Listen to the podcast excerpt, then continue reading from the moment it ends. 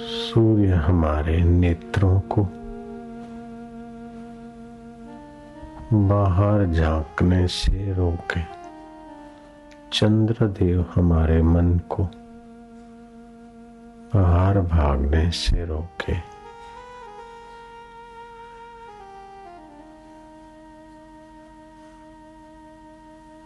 ब्रह्मा जी हमारे चित्त को बाहर के चिंतन से रोकने की कृपा करें सूर्य, चंद्र और ब्रह्मा जी। अब हम शाश्वत परमात्मा के शांति में, ध्यान में, उनकी ज्योत में जगना चाहते ज्योत से ज्योत जगाओ। मेरा अंतर तिमिर मिटाओ। भगवान कहते हैं ज्योतिषाम अपी ज्योति। मैं परमेश्वर ज्योतियों का ज्योति हूँ। सूर्य ज्योति है, चंद्रमा ज्योति है, अग्नि ज्योति है। इन सब ज्योतियों को देखने के लिए नेत्र ज्योति चाहिए। नेत्र ज्योति को देखने के लिए मन ज्योति चाहिए। मन ज्योति को जानने के लिए मति गति ज्योति चाहिए। लेकिन मति ठीक है कि नहीं उसको देखने वाली ज्योतियों की ज्योति। हमारी सच्चिदानंद सत्ता परमात्मा सत्ता है। गुरुदेव, आप अपने परमात्मा सत्ता में जगे। आप अपने हृदय के मंदिर में पहुँचे। दिल के देवता के पास जाने के लिए बाहर के देवताओं की उपासना होती। और बाहर के देवता की उपासना सच्ची और सार्थक है। तो कोई बाहर का देव हाथ पकड़ के स्वर्ग में नहीं ले जाएगा। बाहर का शैतान हाथ पकड़ के नरक में नहीं ले जाएगा। वो अंतर्यामी परमेश्वर मति को ऐसी गति देता है, जो सच्चाई से भगवान को मानते हैं। उनको फिर अंतर आत्मदेव में ज्योत से ज्योत जगाने वाले सत्संग में पहुँचा देता है। अंतर तिमिर मिटाओ, हृदय का अज्ञान मिटाओ। इतना सहज है, इतना सरल है, इतना सुख स्वरूप है। हाजरा हजूर जागंदी जोत ज्योतियों को भी ज्योति। गुरुदेव, ज्योत से ज्योत जगाओ, मेरा अंतर अति मेरा मिटाओ। अंतर में जुग जुग से सोई। चित्त शक्ति को जगाओ। संसार का सार शरीर है, शरीर का सार इंद्रियाँ है। इंद्रिय ज्योति का सार मन है। मन का सार, बुद्धि है, बुद्धि का सार। जीवत्व है, जीवत्व का सार वो ज्योत चिदावली है, जो परमात्मा सत्ता से स्फुरित होती।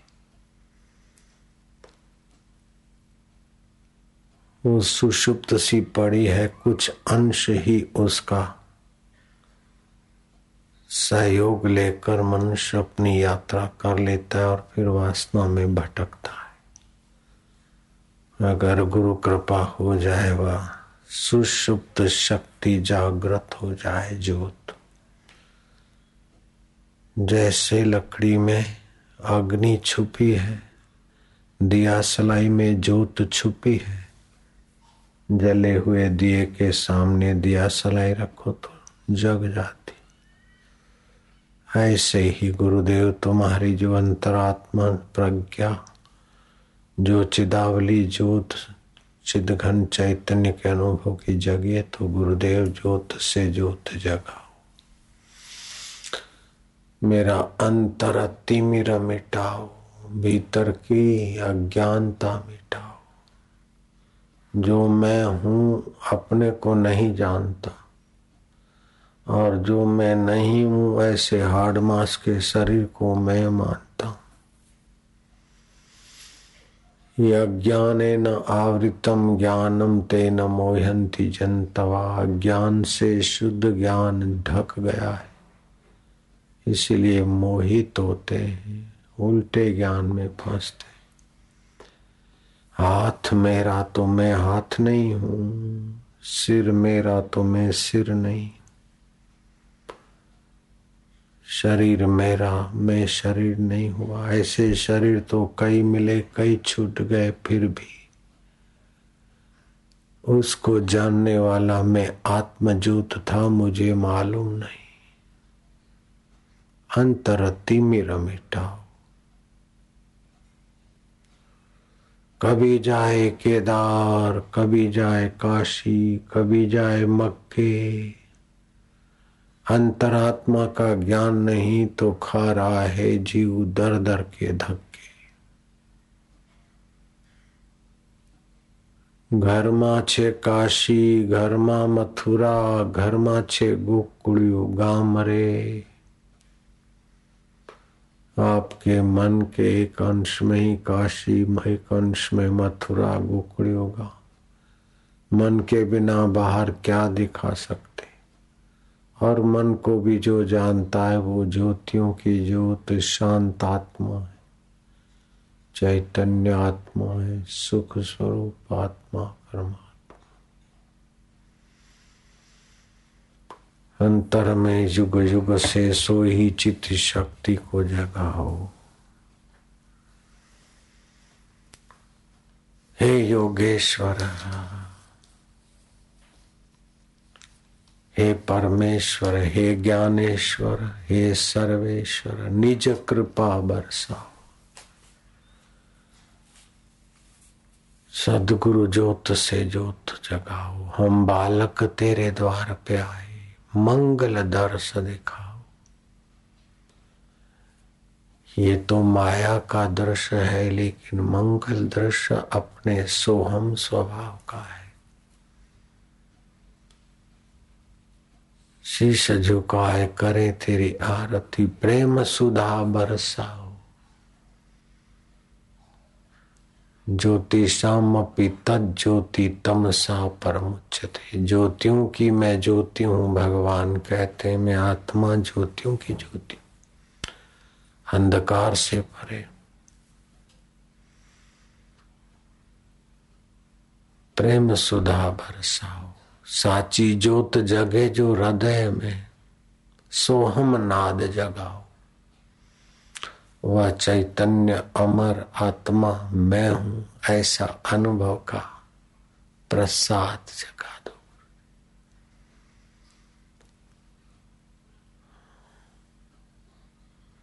अंतर में जुग जुग से सोई चित्त शक्ति को जगाओ। जीवन में श्री राम अविनाशी, रोम रोम में रम राय चैतन्य व अविनाशी।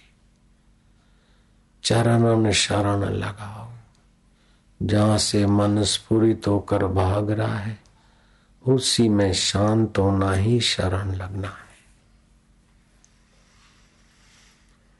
राजा ने महापुरुष के चरणों का अभिवादन किया कि महाराज सबसे बड़ा देव कौन? कोई सबसे बड़ा भगवान अल्लाह गॉड बताओ कि मैं उसकी पूजा कर। मैं बच्चा था, मेरी माँ ने ये कथा सुनाई थी मेरे को। पक्का याद सत्संग सुन के आई थी। राजा ने कहा कि महाराज, कोई बड़ा देव हो, बड़ा परमात्मा हो, उसका मेरे को ज्ञान दो तो मैं उसकी साधना करूँ पास महात्मा पहुँचे हुए थे। महात्मा ने कहा, सबसे बड़ा तो भाई तू ही है आत्म रूप से। बोले, महाराज, ये मज़ाक ना करो। लोग बोलते हैं शिव जी बड़े हैं, महादेव बड़े हैं। महात्मा ने देखा कि उपासना मंदिर की साधना किए बिना ये हृदय मंदिर में शायद नहीं जाएगा। बोले हाँ शिव जी बड़े देव है। महादेव तभी तो उनका नाम है। उनको नहलाओ, फूल रखो बिली पत्र रखो, फिर थोड़े शांत हो जाओ, बैठ जाया करो। धर्म वासना को नियंत्रित करेगा। धार्मिक बनने से बुरी आदतें, बुरे कर्म छूटते धर्म सज्जन बनाने का बल देता है। लेकिन धर्म करते करते उम्र पूरी ना हो जाए, इसलिए उपासना करो, ध्यान करो, जिससे अंदर की ज्योति की दिव्यता, कुछ प्रकाश, कुछ बुद्धि की योग्यता और विशेष विकसित हो। भगवत सत्ता जागृत थोड़ा शिव जी का ध्यान ही कर लिया। राजा शिव जी का ध्यान करते एक दिन देखा, ध्यान ध्यान में थोड़ा खटपट की आवाज़ आई तो आँखें खोली तो देखा कि चूहा शिवलिंग पर चावल खा रहा है। राजा ने कहा कि हद हो गई बड़ा भगवान तो ये है जो उस पर भी खड़े होकर अपना भोग पा रहा है। जो बड़ा भगवान समझ में आए, उसी को पूजो। कहानी कहती है कि राजा ने चूहे को बड़ा भगवान मानकर थोड़ा किया, लेकिन बिल्ली आते ही चूहा छू मंत्र। बिल्ली बड़ी देवी शक्ति। फिर कुत्ते को देखकर बिल्ली पूंछ दबा के भाग गई। बड़ा भगवान तो तो हुआ। कुत्ते को पत्नी ने मारा डंडा तो कराने लगा। देखा कि बड़ा भगवान तो पत्नी पत्नी ने गलती की और राजा ने जरा आँख दिखाई तो वो माथा जोड़ी करने लगी। राजा कहता कि ओ महात्मा की बात अब समझ में आई कि सबसे बड़ा मेरा अपना आपा है। भटक मुआ भेदु बिना पावे कौन उपाय? खोजत खोजत युग गए पाव को सुघर आए कईयों को टाल के बाल आ जाते। टाल आ जाती, बाल बिखर जाते। ऐसे लोगों को आंवले का रस लगाकर थोड़ी देर बैठ जाना चाहिए। तो बालों की जड़ें मज़बूत होगी और टाल नहीं पड़ेगी। और जो गर्मी है, पित्त है, वो भी आंवले का रस खींच लेगा। आंवले की सीज़न ना हो तो फिर आंवले का पाउडर भिगा के माथे पर लगा दे थोड़ी देर। तो टाल जल्दी नहीं पड़ेगी।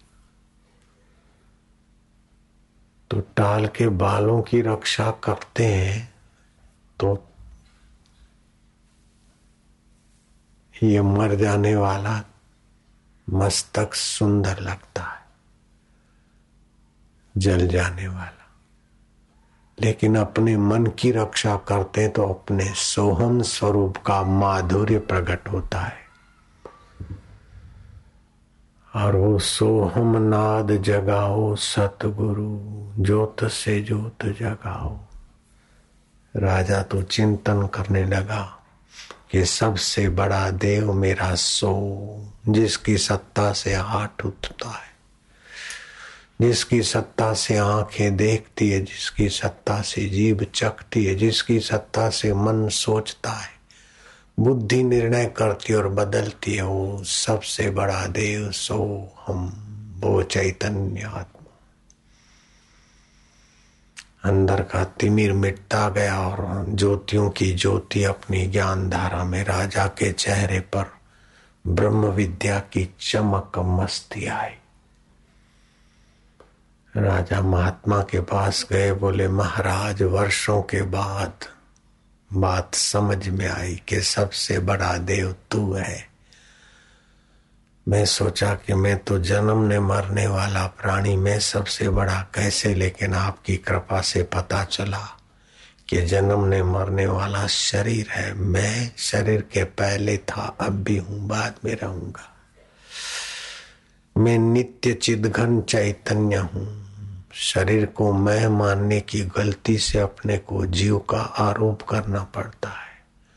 वास्तव में जीव ब्रह्म का अविभाज्य अंग स्वरूप है। जैसे पानी और तरंग एक ही वस्तु के दो नाम है। ऐसे ही सच्चिदानंद के ही दो नाम है, जीव और ब्रह्म। सो हम अहम ब्रह्मास्मि चिदानंदो। महात्मा को देखते देखते वो अपने एक टक से मानो पत्थर पर कोई मूर्ति लिखी हो, राजा निसंकल्प दशा को प्राप्त महात्मा भी अपनी महिमा में ज्योत से ज्योत जगने में शब्द जैसे एक कमरे में दो दिए,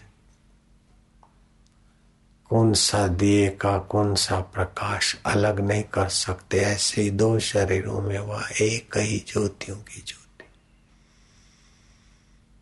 शांतात्मा, सामर्थ्य संपन्न नाचते, कूदते, गाते, खाते, जो मज़ा आता है, विक्षेप में भी उसी का आनंद है। समाधि में भी उसी का आनंद है। लेकिन विक्षिप्त व्यक्ति, विक्षेप से जो आनंद लेते हैं, उनकी जीवन शक्ति का ह्रास हो जाता है। और जो शांत आनंद लेते वो जीवन शक्ति का विकास करके जीवन दाता को पा लेते कठिन नहीं है। जितना समय बाहर की पढ़ाई को या बाहर की चीज़ों को देते हैं, उससे आधा से भी आधा समय अगर आत्मा परमात्मा की ज्योत को जानने के लिए दे तो दुख नाम की चीज़ ही नहीं है।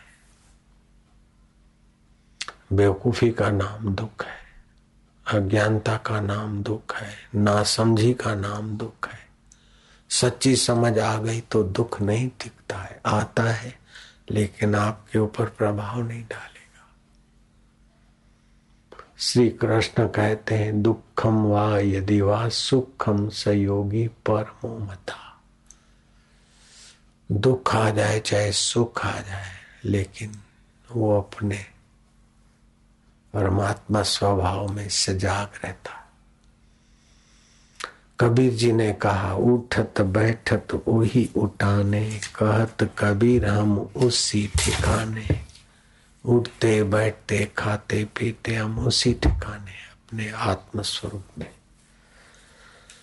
सदा समाधि संत की आठों पहर, आनंद अकल मता कोई उपजा, गिने इंद्र को रंग, इंद्र का वैभव। भी विक्षेप का सुख है, भोग का सुख है, अंत में दुख है, वर्तमान में भी विघ्न, बाधा और पराधीनता है। आत्म सुख के सिवाय जो भी सुख है, वे सब पराधीनता के पराधीन स्वप्ने सुख नाही।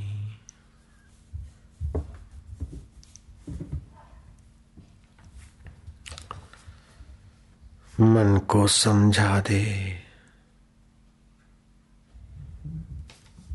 सच्ची सुंदरता वह है कि जिसको देखकर कामनाएँ शांत हो। काम निवृत्त हो, सच्ची सुंदरता है। जो सुंदरता देखकर काम विकार पैदा होता है, वो तो विकार बढ़ाने वाला, नरकों में ले जाने वाला सौंदर्य है। काम एश क्रोध रजो गुणात जगतिक कामनाएँ बढ़ाने वाला अथवा जगतिक शारीरिक काम बढ़ाने वाला सौंदर्य तो नरक का द्वार है। लेकिन कामना ज्योत से ज्योत जगाओ। बाहर की कामना बाहर का काम राम में बदल जाए।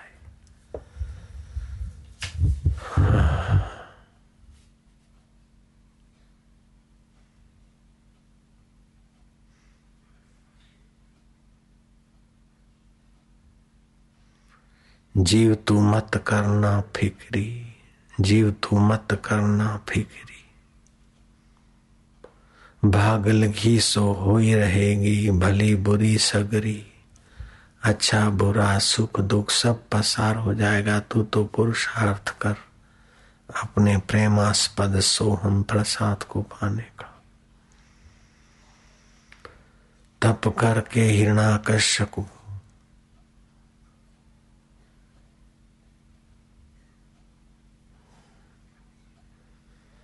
तप करके हिरणा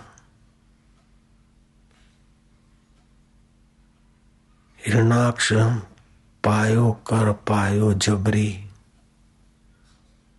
लोह लड़ ले, मरियो नहीं, वो मरियो मौत नखरी। लोह पुरुषों से तो नहीं मरा, लेकिन नाखून वाले से मरना पड़ा। कामना पूर्ति कर करके हिरणा कश्यपो को क्या मिला? कामना पूर्तियाँ करते करते रावण को क्या मिला? सिकंदर को क्या मिला? हिटलर को क्या मिला? दारा को क्या मिला? कारून खजाने के मालिक को क्या मिला? इब्राहिम लिंकन को, प्रेसिडेंट को क्या मिला? आखिर मौत सारा नशा तोड़ देती।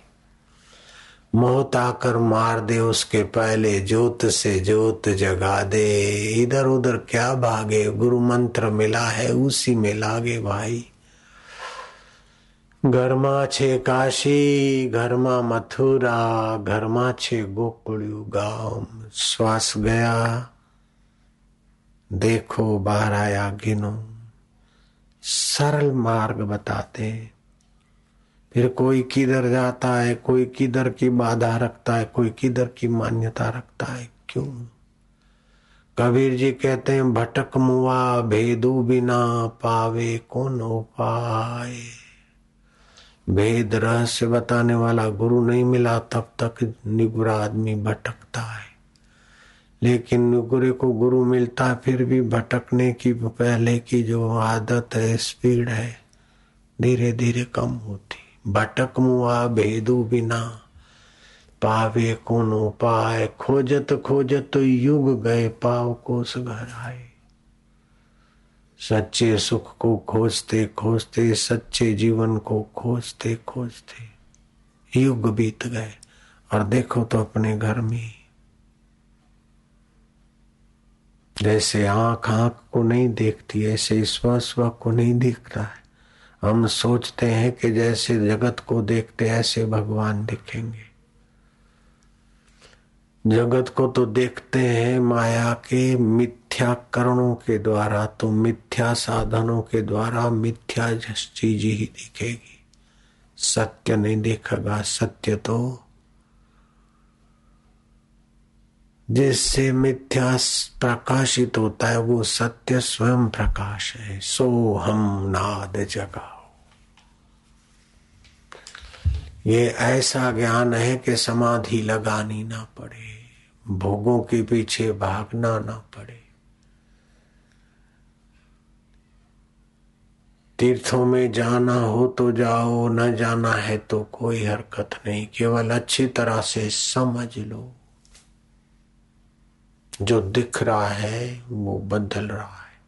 जिससे दिख रहा है, वो नित्य बदल। ओम शांति। कुछ न करने का साधन। ओम आनंद। इससे विश्रांति मिलेगी। आत्म सुख, आत्म ज्योति, आत्म सामर्थ्य आएगा। ज्योति ऐसा दिया मत समझो। जान, जानकारी, ज्ञातापन। बुद्धि ठीक है, उसको भी जानता है, और बुद्धि गड़बड़ा गई उसको भी जो जानता है।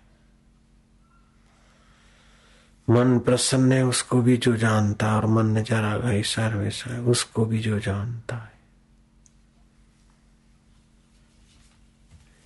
जगत में ये शरीर कब तक रहेगा? रिश्ते, नाते कब तक? यह जग है इसमें कौन तुम्हारा? जान सको तो जान लो ये जग है इसमें कौन तुम्हारा? जो तुम्हें न तजता कभी, उसी प्रेमास्पद को पहचान लो। जो तुम्हें कभी नहीं छोड़ता, उस सोहम नाद को पहचान लो, सोहम स्वरूप को जान लो। यह जगह। कागज़ की पुड़िया बूंद पड़े, गल जाना है एक जग। कांटों की झाड़ी उलझ उलझ मर जाना है। यह जग है इसमें, कौन तुम्हारा? जान सको तो जान लो। जो तुम्हें न तजता कभी, उसे प्रेमास्पद को पहचान लो।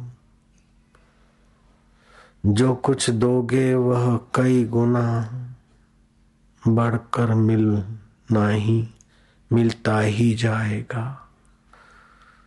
दुख दो न किसी को, सुख ही दो पर हित का ही व्रत ठान लो। जो तुम्हें न तजता कभी, उसे प्रेमास्पद को पहचान लो। कोई दूसरा करे न करे, पर नेकी करते जाओ।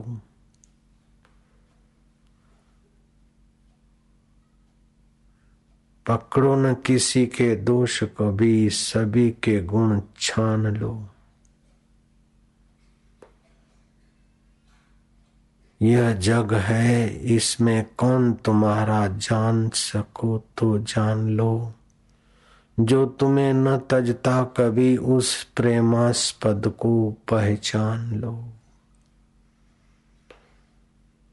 पकड़ो न किसी के दोष, कभी सबके गुण छान लो। यदि दुख से बचना चाहो तो अभिमान लोभ ममता छोड़ो। जो कुछ देना है वह दे दो, कभी न किसी से दान लो। जो वस्तु मानते हो, अपनी वह नहीं साथ में आएगी। तुम पथिक एक परमेश्वर।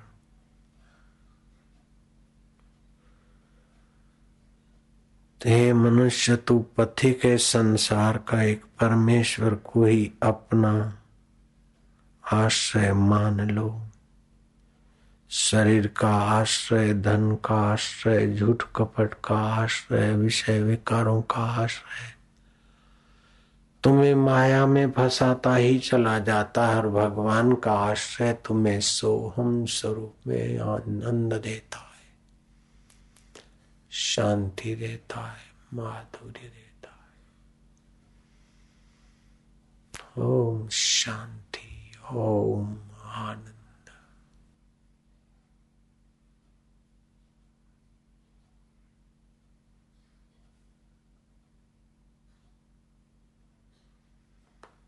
दुनिया के हंगामों में आँख हमारी लग जाए, तू मेरे ख्वाबों में आना, प्यार भरा पैगाम लिए।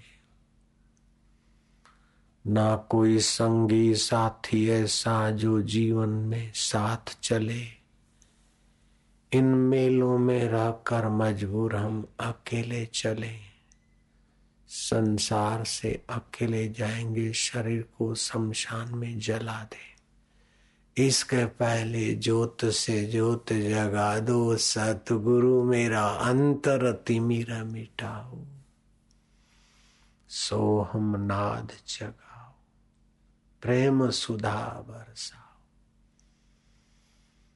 संसार का सार, शरीर शरीर का सार, इंद्रिया इंद्रियों का सार, मन मन का सार, बुद्धि बुद्धि का सार। चिदावली और चिदावली का सार, वो शुद्ध चैतन्य जो सदा हमारा अपना आपा है, जिसको हम कभी छोड़ नहीं सकते, वो परमात्मा है।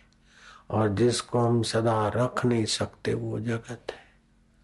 जगत को रख नहीं सकते, परमात्मा आत्मा को छोड़ नहीं सकते। जिसको छोड़ नहीं सकते, उसमें प्रीति करो, भजताम प्रीति पूर्वकम प्रेम से उसका सुमरण करो। चिंतन करो, उसका ज्ञान पालो। एक बार ज्ञान समझ में आ गया, बस दृढ़ निश्चय कर ज्योतियों की ज्योति सच्चिदानंद है। दुख को जानता है, सुख को भी जानता है। नींद आ गई थी, अच्छी आई थी, उसको भी जानता है। नहीं आई अच्छी, उसको भी जानता है। स्वप्न आया, वो चला गया, लेकिन खुद तो रहा ज्योतियों का ज्योति। कल का सुख दुख आया, चला गया, लेकिन उसको जानने वाला रहा। ऐसे ही बचपन चला गया, उसको जानने वाला वही का वही। जुआनी चली जा रही, उसको जानने वाला वही का वही। दिन चले जा रहे, रात चली जा रही, लेकिन जानने वाला वही का वही। ओम आनंद, ओम शांति, ओम गुरु, ओम ओम प्रभु।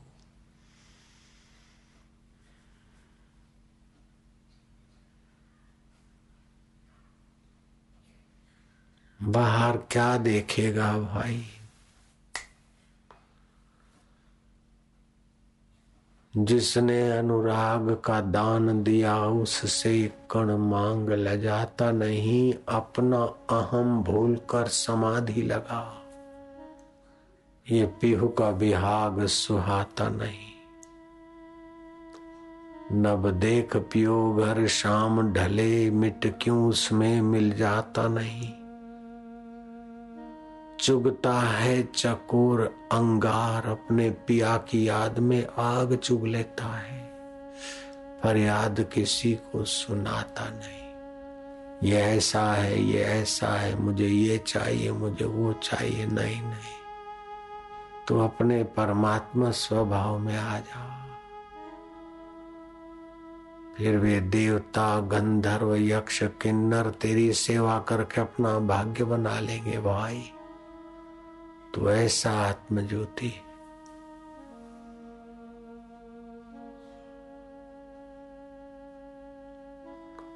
ध्यान से वो दिव्य रस पैदा होते हैं जो आरोग्य को भी तो बढ़ाते मन बुद्धि में भगवत प्रसाद ले आते ऋषि दयानंद कहते कि दो घंटे हर रोज गृहस्थियों को ध्यान ध्यान में गुजारने चाहिए। उनके दुख, शोक, रोग मिटेंगे।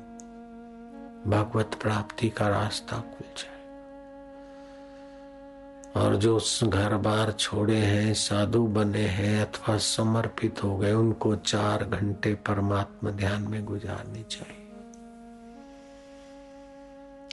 चुपचाप बैठ जाना नहीं। दिव्य चिंतन होना चाहिए। एकाग्रता बढ़ने पर वो ध्यान में बदलती है। ध्यान दो प्रकार का होता है। एक साकार सदृश ध्यान और दूसरा निराकार। एक निर्गुण निराकार, एक सगुण साकार। जहाँ मूर्ति है, आकृति है, वहाँ ध्यान लगाना दृष्टि रखना। और फिर उसी को वहाँ ललाट में या हृदय में देखना। ये साकार ध्यान दूसरा, बुद्धि से चिंतन करना, मन से मनन करना, प्रेम करना। परमात्मा आनंद स्वरूप है चैतन्य स्वरूप है साक्षी स्वरूप है जिसकी सत्ता से श्वास अंदर खींचता है, वो मेरा परमात्मा है। घर्षण करके चितावली को उष्ण होकर श्वास बाहर आता है। जो बुद्धि के अनुकूल होने पर, मन के अनुकूल होने पर बुद्धि में सुख उपजता है, वह सुख स्वरूप मेरा आत्मा है। जो जागृत और स्वप्न और सुषुप्ति बदल जाता है, फिर भी जो नहीं बदलता, वो मेरा आत्मा चैतन्य परमात्मा। मैं उसमें शांत हो रहा ओम शांति, ओम आनंद। सब बीत रहा है, फिर भी जो नहीं बीतता है अनित्य बदल रहा है, फिर भी जो नहीं बदलता है, मैं उस वही स्वरूप हो रहा हूँ। इस प्रकार विचार की प्रधानता वाला ध्यान, भावना की प्रधानता वाला ध्यान, एकाग्रता की प्रधानता वाला ध्यान। तीसरा ध्यान होता है कि समर्थ कोई गुरु से दीक्षा शिक्षा ली और उन्होंने दीक्षा दी और शक्तिपात किया। आप बैठ गए प्राणायाम आदि किया। फिर समर्पण भाव से बैठ गए। कुंडलनी शक्ति जागृत हुई। क्रियाएँ होने लगेगी। कभी हँसी आएगी। कभी आश्रुपात होगा। कभी प्रकाश दिखेगा।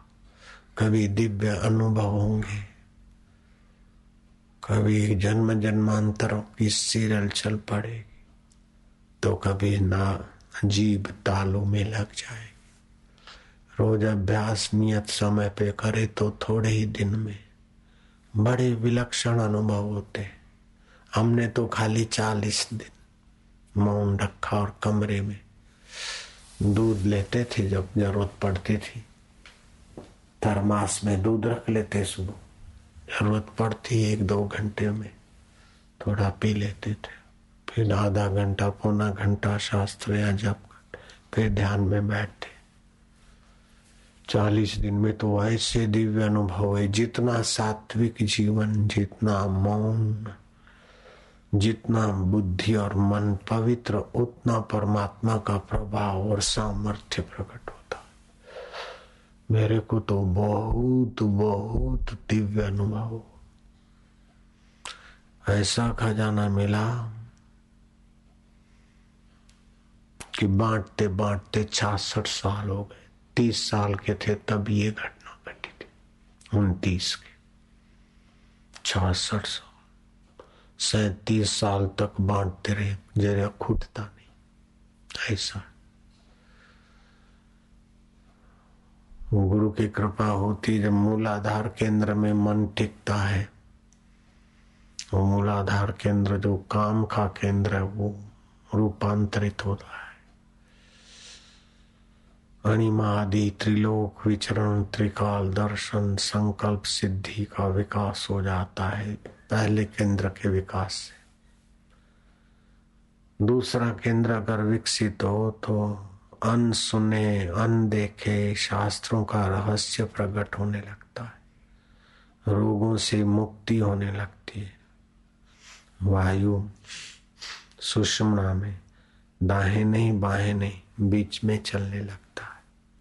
ज़्यादा समय। तीसरा केंद्र, मणिपुर केंद्र, नाभि के ऊपर है।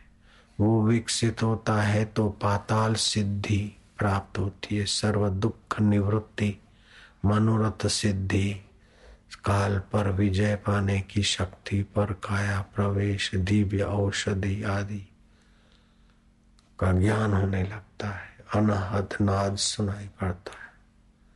अवर्ण्य महिमा है। पूर्व जन्म का ज्ञान हो जाएगा। दूर बैठे बैठे जैसे संजय बैठे महल में और कुरुक्षेत्र का युद्ध देख रहे हैं, सुन भी रहे ऐसे दूर के दर्शन आदि होते भूचरी, पृथ्वी पर विचरण करने की सिद्धि शक्ति आती। अनाथ केंद्र विकसित होने पर प्रेमी जीवन बन जाता है, हृदय मस्त हो जाता विशुद्ध आख्या केंद्र विकसित होने पर संसार स्वप्न दृढ़ हो जाता है। सुख और दुख का प्रभाव नहीं पड़ता। सोहम स्वरूप में सजागता आती ये योग मार्ग से जाने का होता है। तो जिसको क्रिया प्रधानता है, भाव प्रधानता है, वो योग मार्ग से जाए। जिसको वैराग्य और ज्ञान की प्रधानता है, वो तत्व चिंतन से भी वहीं पहुँच जाएगा।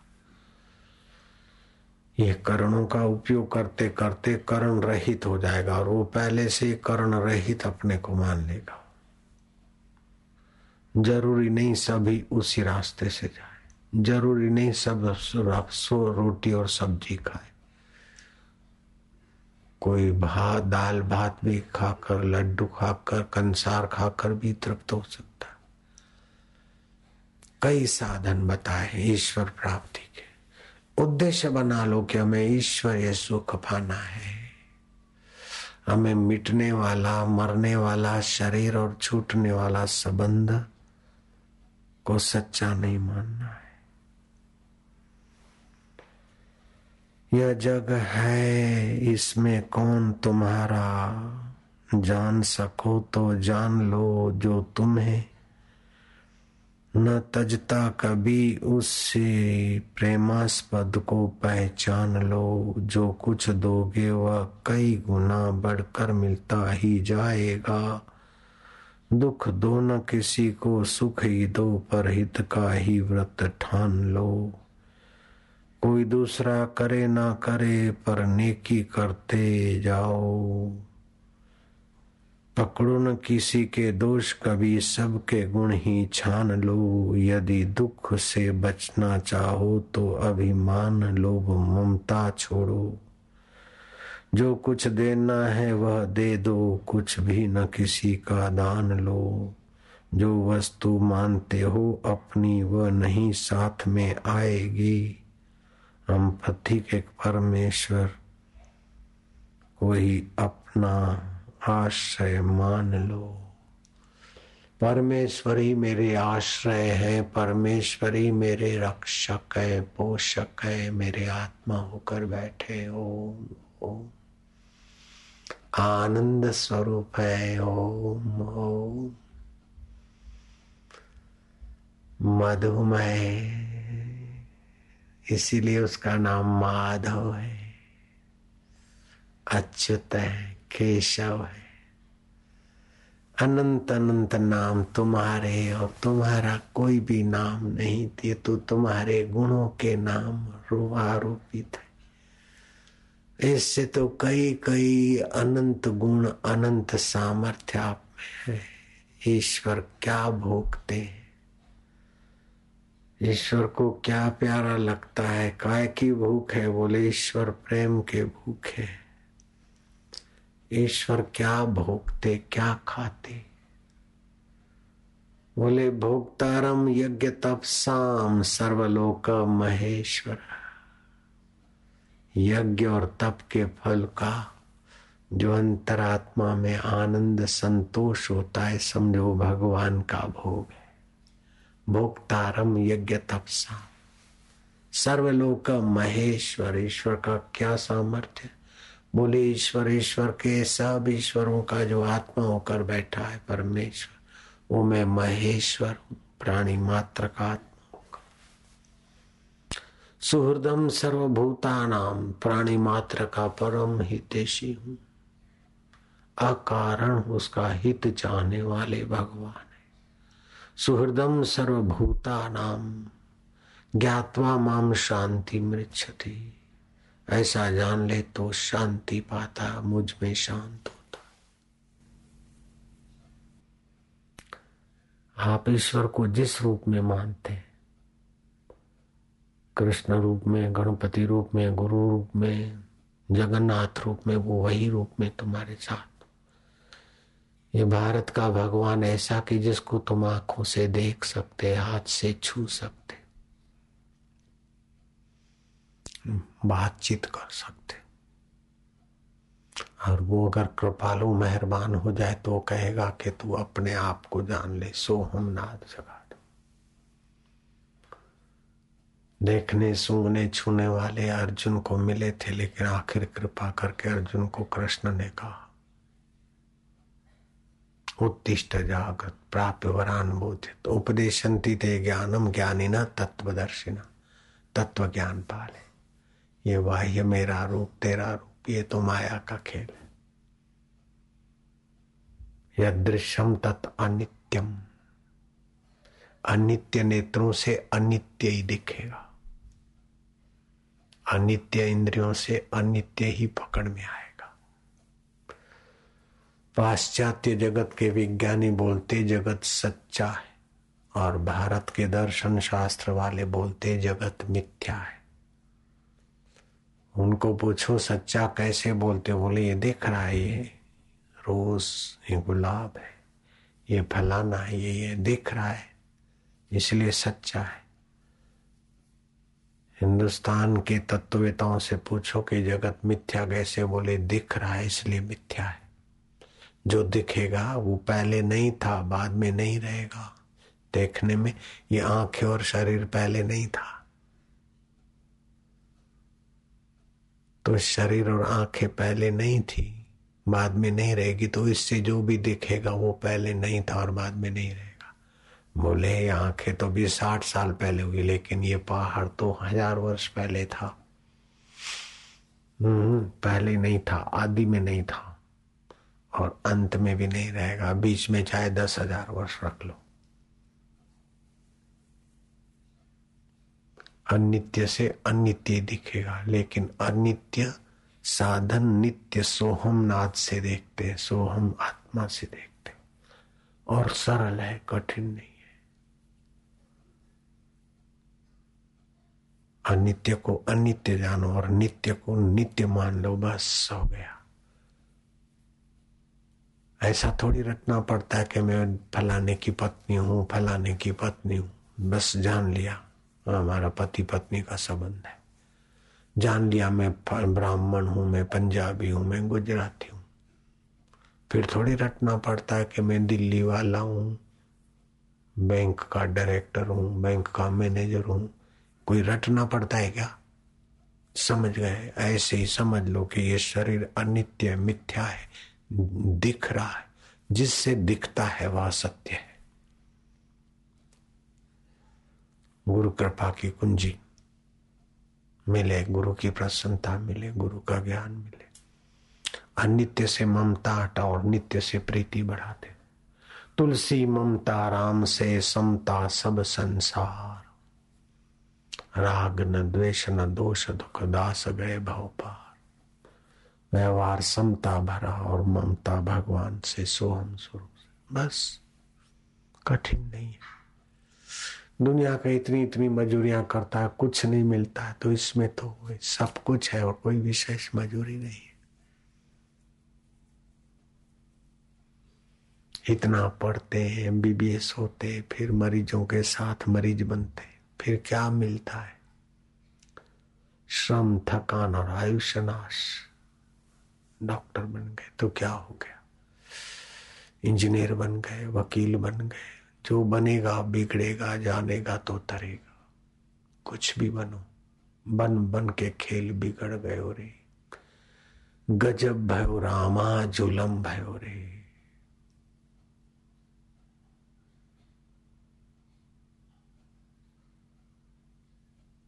ये सब खेल बन बन के बिगड़ जाते हैं, गजब है। जिससे बनते उसको नहीं जानते।